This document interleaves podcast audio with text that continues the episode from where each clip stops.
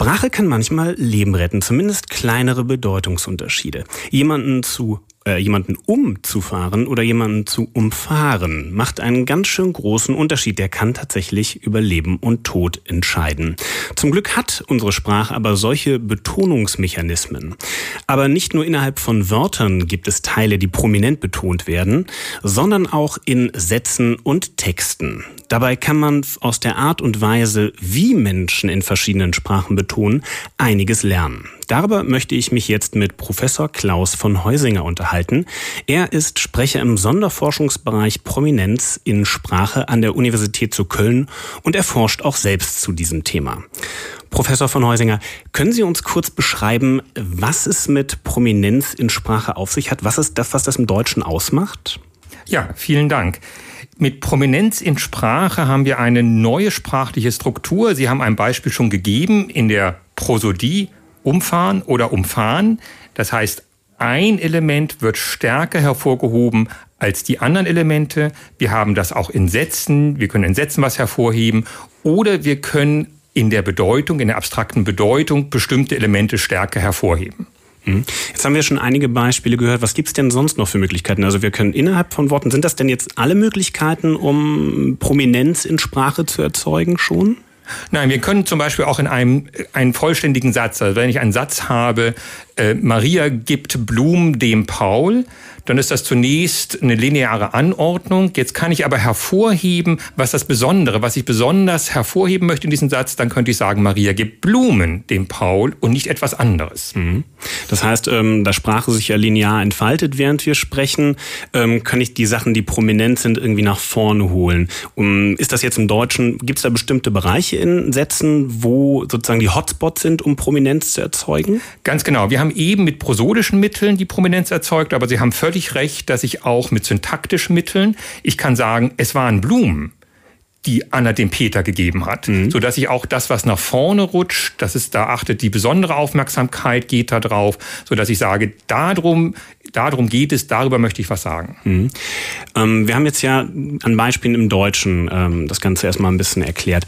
Sie forschen ja aber auch in, in, in, Bezug auf andere Sprachen. Gibt es da besondere Unterschiede, weiß nicht, jetzt vom Deutschen zum Englischen, zum Französischen oder vielleicht auch zum Afrikanischen, irgendwelchen afrikanischen Sprachen? Ja, also es gibt, ähm, zunächst mal haben wir ganz interessante Projekte, die Deutsch mit Italienisch vergleichen. Mhm. Im Deutschen ist es zum Beispiel üblich, dass man, wenn man ein Wort zum zweiten Mal benutzt, das gleiche Wort, es enttont, deakzentuiert. Mhm. Im Italienischen ist das nicht so. Da gibt es interessante Kontraste.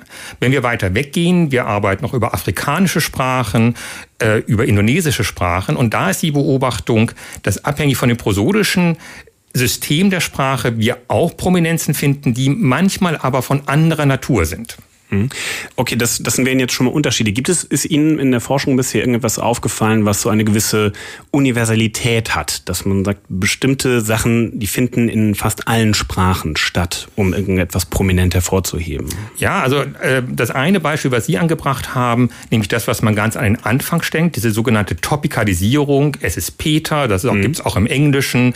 Äh, it's Peter, im Französischen ist das auch ganz stark, auch in vielen anderen Sprachen, dass man mit dem anfängt, was besonders besonders genannt werden soll, wo die Gedanken sich besonders dran festhaken sollen. Mhm. Und ähm, wir waren ja gerade eben schon mal bei der Bedeutung von dem, was wir sagen. Nehmen wir mal ein Beispiel. Ähm, ich würde einen Freund von mir auf der Straße treffen und äh, ich sage ihm sowas wie, Mensch, heute hast du aber irgendwie was Schönes an. Dann ist das ja, ich hebe zum einen hervor, dass es heute etwas ist, das er anhat, aber zeitgleich spiele ich auch ein bisschen mit der Ironie. Wie, inwieweit spielt denn Ironie auch an, wie, wie weit hängt die fest an der, an der ähm, Prominenz in einem Satz in der Sprache? Die Ironie hat was damit zu tun, dass ich etwas sage. Also wenn ich aus dem mhm. Fenster schaue und sage, Mann, hat es heute wieder geregnet, mhm. ja, dann weiß ich sofort, das ist ein völlig falscher Satz, aber man hält mich nicht für völlig verrückt, weil ich durch die besondere Prosodie signalisiere, dass ich mit dem, mit dem Satz irgendwie etwas anderes mhm. meine. Und wenn ich nicht damit meine, dass es regnerisch ist, dann kann ich das Gegenteil mit meinen. Das heißt also, die besondere Betonung zeigt, dass ich was Besonderes anders mhm. ausdrücken möchte. Ähm, die meisten Sätze, die ich schaffe zu sprechen, sind irgendwo ganz wohlgeformt, habe ich das Gefühl. Da passiert ja aber ziemlich viel in meinem Kopf. Ich muss die Wörter finden, ich muss sie in die richtige Reihenfolge bringen. Und genauso wie bei dem Satz, den ich gerade spreche, weiß ich noch nicht, wie er endet. Mhm. Und dann bringe ich noch sowas rein wie eben Prominenz. Wie viel passiert da wirklich bewusst und wie viel ist da irgendwo auch etwas Unbewusstes, was einfach von uns Genau, Sprache ist ja etwas um, ein unbewusstes System. Sie machen sich einen Plan, was Sie ausdrücken wollen. Und bei diesem Plan wollen Sie den Inhalt rüberbringen. Zusätzlich wollen Sie den Inhalt aber so hinüberbringen, dass ich ihn auch vernünftig verstehe. Das heißt, zu Ihrem Plan kommt noch dazu, dass Sie sich überlegen müssen, was weiß mein Gegenüber, wie muss ich das meinem Gegenüber präsentieren.